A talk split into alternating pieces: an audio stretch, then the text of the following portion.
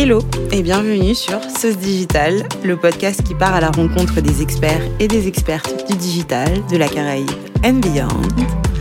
Moi c'est Nala et je suis super contente de t'accueillir pour la deuxième saison de Sauce Digital. Alors au programme, il y a plein de nouveautés, plein de concepts. Euh, on va partir à la rencontre d'encore plus d'experts et d'expertes dans le digital ou alors qui l'appliquent dans leur industrie. C'est vraiment un sujet intéressant et il y a vraiment beaucoup de talents sur nos territoires. Donc j'ai hâte de découvrir euh, et de parler à tout le monde. Mais aujourd'hui, je reçois Victoire, manager digital à son compte depuis un peu plus d'un an. Salut Un an et demi, pardon. salut Nala, salut à tous, je suis contente d'être là. Super contente de te recevoir. Est-ce que tu peux te présenter et parler de ton parcours? D'accord. Alors, comme tu l'as dit, ben, moi c'est Victoire Betcourt. Alors mon entreprise s'appelle VB Consulting à ce jour. Et euh, alors mon parcours, aujourd'hui je suis manager digital, oui, mais c'était, c'était, je ne savais pas que j'aurais fini manager digital. D'accord. On a commencé, euh, en fait à la base même je voulais être assistante sociale.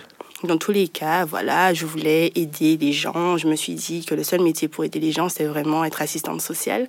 Et puis, euh, un jour, euh, j'ai un changement brutal qui se passe euh, en 2018. Et là, j'ai une opportunité comme ça. On m'appelle, on me dit Est-ce que ça te dirait de faire un BTS MUC, donc management des unités commerciales? Ouais je me dis, mais je suis pas commerciale en fait. Qu'est-ce que je rentre dans la vente? Qu'est-ce que je rentre dans ça? Euh, C'est juste pas possible en fait. Et puis, comme je t'ai dit qu'il y a eu un changement brutal, donc j'étais un peu euh, désorientée. Puis je me dis, mais rien ne se passe pour rien, blablabla, les croyances, tu connais? Ouais. Donc voilà, je tente. Et euh, là, je commence première année de BTS MUC. je vais pas te mentir, bof. Hein, pourquoi bof Bof par rapport à la pédagogie, euh, je trouve que c'est très théorique. On a des cours euh, euh, qui datent depuis, tu sais, je sais pas si tu te rappelles. avant Destreland s'appelait, je ne me rappelle plus comment Destreland s'appelait avant. Tout le monde disait, oui, J'oublie. Ah. Pas Carrefour, mais. Ouais, non, mais je sais. Ouais, j'oublie. je vois ce que tu veux dire, mais, euh, je sais plus. Non, mais que le nom d'Estreland dans la tête. Claire, il y avait, euh, il y avait un autre truc, c'était quoi? Il y avait Carrefour. Cora? Cora. Cora. Alors, vas-y, on a des études de cas euh, qui datent. Oui. Donc, pour moi, on est loin de la réalité. franchement, je me suis dit. Ça me rappelle une anecdote. quand j'étais, quand je faisais mes études, on a eu un cas sur Pixmania. Est-ce que tu connais Pixmania? Je quoi? C'est, je crois, un revendeur euh, d'électroménager. En fait, c'est l'ancêtre du e-commerce. Et la question, c'était, est-ce que du coup, ils devraient se lancer dans le e-commerce ou rester avec leur boutique classique?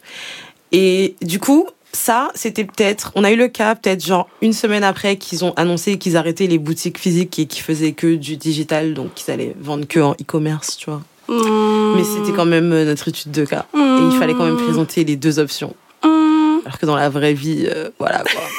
c'était très bizarre. Et le cas, euh, c'était peut-être en 2017. Le cas, il datait de 2005. Ouais. C'est abusé. Mais non, mais non. Il parlait du e-commerce comme une révolution, tu vois. Là, ouais, bon. C'est plus trop ça maintenant, mais ok. Oui, eh ben, c'est, c'est tout ça durant, euh, durant cette année de BTS MUC où je me, suis, me suis dit, mais qu'est-ce que je fais là? J'ai pas l'impression vraiment qu'on est dans la réalité des choses et tout. Donc j'étais un peu sceptique.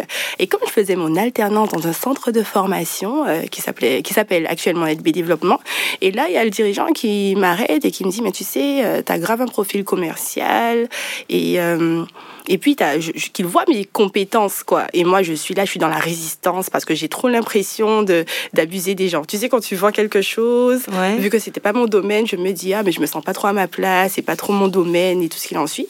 Et puis, ça, c'était mon avis à moi. Sauf que les autres, quand ils me voyaient faire, par rapport à mon aisance relationnelle, par rapport à ma façon de faire, eux, ils ont dit, mais non, Victoire, en fait, au bout d'un moment, euh, lâche prise et regarde, en fait. Au bout d'un moment, transforme ça en force et arrête d'être sceptique en pensant, arrête de diaboliser la vente, le commerce, arrête ça. C'est un peu le nerf de la guerre, quand on y pense. Après, j'ai appris que, en fait, il fallait, euh, c'est selon tes valeurs et tes convictions, en fait. C'est-à-dire que si aujourd'hui, c'est un produit que tu ne sens pas et que tu as l'impression, effectivement, d'abuser sur les gens, mais ne vends pas. Vends quelque chose où tu es convaincu toi-même et puis vas-y, sois en accord et aligné avec tes, tes, valeurs et tes principes, tout simplement.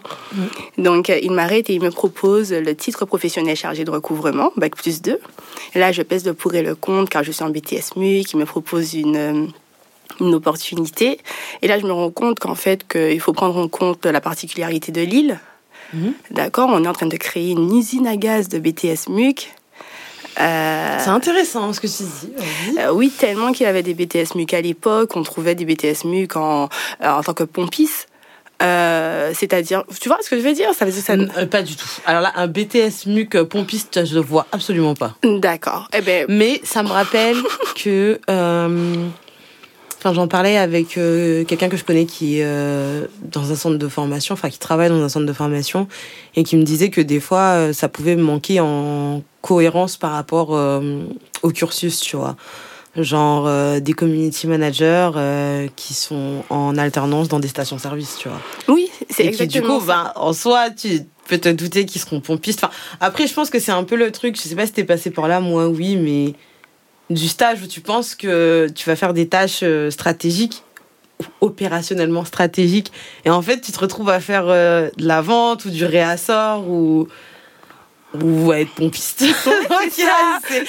et du coup, bah, c'est pas, en soi, c'est pas grave, mais c'est juste pas ce qu'on t'avait promis, quoi. C'est ça. Et c'est pas ce pourquoi tu étudies. Et du coup, maintenant aussi, ces gens, ils sont où? Est-ce qu'ils ont trouvé un travail en tant que commercial quelque part? C'est quoi les réels débouchés en fait? C'est clairement ça. Après moi je sais pas, il faudrait que je pose des questions à mes anciens collègues, mais en fait euh, voilà, quand moi j'ai en tout cas j'ai fait l'analyse entre euh, les BTS MUC qui sont en train de créer des usines de BTS MUC et qu'il n'y a pas de la place pour tout le monde en tout cas, euh, j'ai fait des recherches sur le chargé de recouvrement et le chargé de recouvrement j'ai vu qu'il y a pas, il y avait pas beaucoup en Guadeloupe. Et puis c'est quand même un salarié clé, quoi.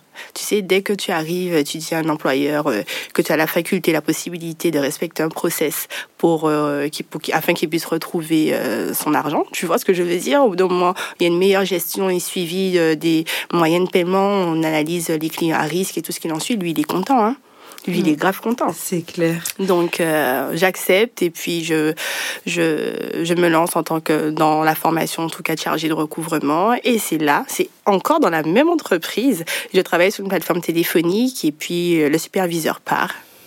Et là, naturellement, je prends ma place, je prends mes marques et je me rends compte en fait que euh, j'ai cette faculté euh, de d'être un leader en fait, de mhm. pouvoir euh, manager, gérer. J'aime ce que je fais. L'équipe, ils sont en adéquation, aucune résistance. D'où le management, du coup. D'où le management. Et pourquoi le digital? Ah, pourquoi le digital C'est notre partie. Mais alors, c'est stratégique, j'ai envie de te dire. Pourquoi le digital? Alors, on entend, ça fait depuis 2019, 2020, avec le Covid, avant le Covid même, on était déjà dedans. Euh, là, je me suis dit, quitte à approfondir mes formations, c'est c'est logique. C'est dessus qu'il faut miser. Quoi. Mais tout à fait, là c'est vraiment stratégique. Je me suis pas euh, retrouvée d'un amour fou pour le digital au premier abord. C'est-à-dire que là, il faut anticiper les choses. Et c'est là où mon métier prend tout son sens. Parce que moi, je suis là pour justement anticiper, euh, être proactive et tout ce qui en suit pour mes clients. Donc, euh, même pour moi-même, du coup. Donc, quand il m'a fallu faire le Master européen Management Digital, je me suis dit que c'est le bon plan. Il le faut. Ok. Ça marche. Et du coup, bah justement, euh, en parlant de ton quotidien, à quoi ressemble ton quotidien? Comment tu accompagnes euh, tes clients? Alors, mon quotidien, ça va dépendre du client, ça va dépendre de, euh, de ses besoins. Alors, j'ai exemple une cliente euh, que je rencontre euh, une fois par semaine parce qu'il faut faire le point. Donc euh, on fait le point sur ce qui a été fait, ce qu'il y a à faire et la stratégie à prendre. il y a un client où je dois manager une équipe de cinq personnes. Donc je suis sur place trois jours par semaine et là on fait des points d'équipe, on regarde ce qui a été fait, les problématiques, comment les résoudre. On fait vraiment des sessions de travail afin de pouvoir optimiser et améliorer la gestion, surtout quand le dirigeant est en déplacement donc il a besoin de quelqu'un pour maintenir une motivation et euh, un équilibre au niveau de l'équipe. Donc, euh, donc en fait, mon quotidien, c'est souvent des, briefs d'équipe, c'est souvent des réunions en distanciel. Euh, il y a également vérification de mails et rester en veille tout le temps de, de ce qui se passe parce que j'ai plusieurs clients avec des spécificités et aujourd'hui, il faut rester en veille parce que le monde bouge, quoi. Ouais, c'est ça. Et du coup, bah, j'imagine que en soi, tout ça, ça nécessite euh, une panoplie euh, d'outils euh, de suivi, de prise de notes, etc. C'est quoi ton top 5 des meilleurs outils digitaux? Alors, alors en tant qu'outil de gestion de projet, on va utiliser Asana. C'est l'outil que j'utilise actuellement par rapport à, l'équipe que je que je gère actuellement. Mmh. Euh, nous avons également en tant qu'outil de communication Microsoft Teams. Donc je présente même plus cet outil-là. Classique. je déteste. En fait, c'est trop bien, mais eh, franchement, c'est trop moche. c'est trop moche. Je suis désolée. Alors quelquefois, quelquefois, il faut aller, il faut qu'on retire euh, l'esthétique, mais qu'on ah, aille plus tout pour la personnalisation. faut mon œil pour que je reste, tu vois. voulu que je parle de Slack, c'est ça? Bah, c'est vrai que Slack, en fait, ouais, Slack, en tout cas, je trouve que l'UX est, un peu, est plus stylé. Mais ce qui est cool dans Teams, c'est que tu peux vraiment faire les choses à grande échelle et personnaliser. Mais tu peux pas non plus personnaliser l'expérience. Mais bon, ça, c'est un peu le débat Microsoft euh, versus Apple. Tout à fait, tout à Donc fait. On va pas rentrer là-dedans, mais. Mais il m'a fallu faire un choix parce qu'effectivement, j'ai eu l'occasion d'utiliser Slack, oui, mais bizarrement, j'ai pas trouvé que les collaborateurs, ils s'adhéraient plus que ça. C'est-à-dire qu'ils faisaient ouais, pour et puis c'est moins safe et tout. Enfin, il y a plein tout de à raisons fait. de. Exactement. Donc, pour avoir testé les deux, pour avoir testé les deux, je peux te garantir que finalement, euh, Microsoft Teams, c'est le plus sûr. En fait, en tout cas pour moi. Ça marche, j'accepte. Alors, outil d'analyse pour les données, donc Google Analytics, mhm. d'accord. Outil de gestion de réseaux sociaux. Pour le moment, en tout cas, l'outil qui me convient le mieux, c'est Meta Business. Bah, moi aussi. Voilà, pour les réseaux sociaux. J'ai, enfin, justement, je suis en train de travailler sur un, un contenu dessus, là. Parce que, en fait, Meta Business, je pensais trop que c'était nul. aussi. Bon, après, ouais, c'est pas très positif depuis tout à l'heure. C'est moche, c'est nul. ok. Non, mais c'est que, en fait, tu sais, en tout cas, sur la publication sur les réseaux sociaux, il y a toujours cette recherche d'optimisation absolue, tu vois. Donc, je pense, comme beaucoup de gens qui travaillent dedans, au début, j'ai été tentée de trouver l'outil qui me permettrait de gérer, tu vois, au max de façon transversale. Donc, pouvoir publier sur LinkedIn, TikTok, Insta. Non, il n'y a pas TikTok, je mens. LinkedIn, mm, Insta, euh, Facebook. Pinterest. Tout ça en même temps pour optimiser mon temps. Et du coup, bah, par rapport à ça, c'est vrai que Meta, je me disais, bah, je vois pas trop l'utilité puisque, enfin, je peux l'utiliser que pour euh, Instagram. Ensuite, enfin, que pour Facebook. Ensuite, ils ont ajouté justement la connexion avec Instagram. Euh, ils ont valorisé le fait qu'au final, pour avoir un compte pro sur Instagram, tu es obligé d'avoir une page Facebook. Tu peux gérer tes DM, tu peux gérer euh, ton calendrier éditorial. Enfin, là, c'est beaucoup mieux. Oui, tout à fait. C'est beaucoup mieux. Et du coup, ben, vu que en soi, pour optimiser ta présence sur les réseaux sociaux, faut comprendre au max le réseau social sur lequel tu es, autant publier en natif dessus, quoi. Mhm. Mais euh, je dis vague là. On était sur tes, sur tes outils. Alors, le cinquième outil, c'est euh, de la gestion de relations clients. Donc, euh, le CRM qu'on va utiliser, mais ça va dépendre encore. Moi, l'outil que j'utilise actuellement, c'est celle-ci pour l'équipe, euh, voilà, pour l'équipe que je coordonne actuellement, c'est celle-ci. parce que c'est un outil que j'aime bien. On, on ne connaît pas trop celle-ci, d'accord? Mais c'est un outil que j'aime bien. En tout cas, ce sont mes outils favoris pour ma vie de manager digital. Ça marche. Euh, du coup, pour toi, qu'est-ce qui fait le succès d'une transformation digitale en entreprise? Mmh, Qu'est-ce qui fait le succès? Nala, laisse-moi te dire, comme je viens de dire à la, à la femme que je viens de rencontrer devant euh, le studio. euh, euh, De faut donner du contexte aux auditeurs, là. Alors oui, alors pendant que j'attendais Nala, je dis que tu es en, retard. Voilà. Alors voilà, je croise une chanteuse, une artiste qui me dit Ah, comment tu fais, Victoire? et Ah, mais tu m'avais pas dit tout ça. Ah, mais tu m'as dit, j'ai croisé une dame. elle passait devant le studio, elle me fait, tu fais quoi là? Je lui dis, ah, mais j'attends Nala. Ouais. Et puis elle me dit, tu fais quoi et tout? Euh, donc je lui dis, qu'est-ce que je fais dans la vie Et là, elle me dit, euh, tu sais, euh, qu'elle a un projet, mais on aurait dit qu'il lui manque quelque chose et tout. Et là, elle veut prendre mon numéro. Et ouais. Je lui dis, tu sais, mon, mon travail, effectivement, vu qu'on est impacté par l'ère du digital, tout le monde pense avoir besoin du digital. Par contre, moi, comme tu ne sais pas comment l'utiliser et comment tu as besoin du digital, c'est à ce moment que tu m'appelles moi. Parce que là, je te donne euh, vraiment des préconisations et euh, on fait tout ce qu'il y a à faire pour, euh, pour trouver en tout cas ce qui va le mieux en fait avec ton, ton business. Ok, ça marche. Euh, est-ce que tu as d'autres conseils à partager à celles et ceux qui veulent créer une stratégie digitale efficace? D'accord. Alors moi, le conseil que j'ai à donner, c'est d'appeler VB Consulting. C'est très très important. Savais que dire ça peut pas être aussi simple que ça. Mais c'est pas possible en fait, parce qu'au bout d'un moment, il faut arrêter de polluer euh, son organisation avec des outils qui ne servent strictement à rien. Il faut aujourd'hui euh, donner un sens à ce qu'on fait. Donc en fait, oui, le digital va servir à optimiser son organisation, à accroître son chiffre d'affaires. J'en dis ce qu'on vient pas. Sauf que là aujourd'hui, il faut avoir une stratégie réelle et une et ne pas être dans le déni de son organisation. Donc tu as une structure, tu sais qu'il te faut le digital, donc il te faut avoir un entretien pour qu'on puisse préconiser ensemble ce qui te va le mieux, trouver le canal qui correspond le mieux à ton organisme. Et après, vas-y, on se lance. Mais arrêtons de faire du gaspillage, ok? On arrête. Ça marche. le message est passé. J'avais un peu ASMR sur la fin.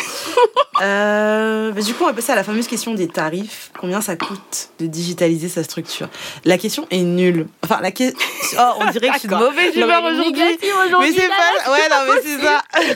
en même temps, c'est la fin de, de l'été. C'est la fin des vacances pour ma part. Voilà, je, je me confie. Bref.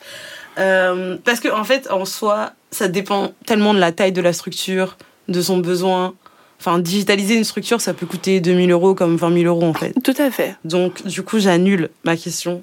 Je te pose une autre question. Dis-moi. qui est, bah, Storytime, ta meilleure ou ta pire anecdote depuis que tu es manager digital? Mmh. Alors, moi, je parle, on parle de ce qui est bon aujourd'hui, d'accord? Ouais. Ok. ça va t'impacter peut-être. Ouais. voilà. Alors moi, je alors c'est c'est récent. Alors c'est parce que depuis peu, comme je t'ai dit, je manage en fait une équipe de cinq collaborateurs. Mhm. Et euh, aujourd'hui, avoir des retours du dirigeant comme de certains collaborateurs me disant ah mais en fait, euh, je la trouve euh, beaucoup plus impliquée depuis que tu es là. Je la trouve beaucoup plus investie depuis que tu es là. Et mhm. puis c'est moi entendre le dirigeant qui m'appelle pour me dire qu'en fait il, il sent que ses collaborateurs sont beaucoup plus impliqués dans les projets. Et là pour moi c'est c'est beau parce que ça fait trop du bien de savoir que ça marche. Mais ça marche. Parce que les gens ils disent quand ça va pas. Je reviens avec mon nuage noir. mais ils te disent jamais quand ça va. Et, mais alors aujourd'hui, j'ai pris conscience de, de ma de ma personnalité parce qu'il y a les compétences. Donc en fait, effectivement, j'ai des compétences techniques, mais par rapport à moi qui je suis, ma personnalité, mon caractère, à ce que je peux donner aux autres, je sais que je peux mettre ça à contribution. C'est pas possible. Je sais que je peux faire quelque chose et changer quelque chose. Donc là aujourd'hui, je me dis ben tu sais quoi, Victoire, lance-toi et là, je me suis lancée et puis j'ai des retours en mode ça fonctionne. Donc, je vais juste faire une petite parenthèse. Par rapport à ça, je suis de plus en plus en adéquation avec qui je suis. Et donc, je, je continue et j'ouvre en fait mes compétences en faisant de la conduite du changement. Et là, je vais viser les institutions publiques. Euh, pourquoi? Parce qu'il y a trop de résistance salariée. Il y a trop de résistance de salariés par rapport à un changement de projet, par rapport à euh, un projet digital à mettre en place. Donc là, mhm. aujourd'hui, j'arrive et on va procéder à de la méthode agile pour pouvoir mettre en place la méthode qu'il faut et éviter le, la résistance de salariés. Ok, tu vises une institution en particulier. Est-ce que... Que j'ai vu une institution? Ah oui, on est déjà en pourparler. Je ne sais pas si je peux dire maintenant, mais. Ah, c'est toi hein.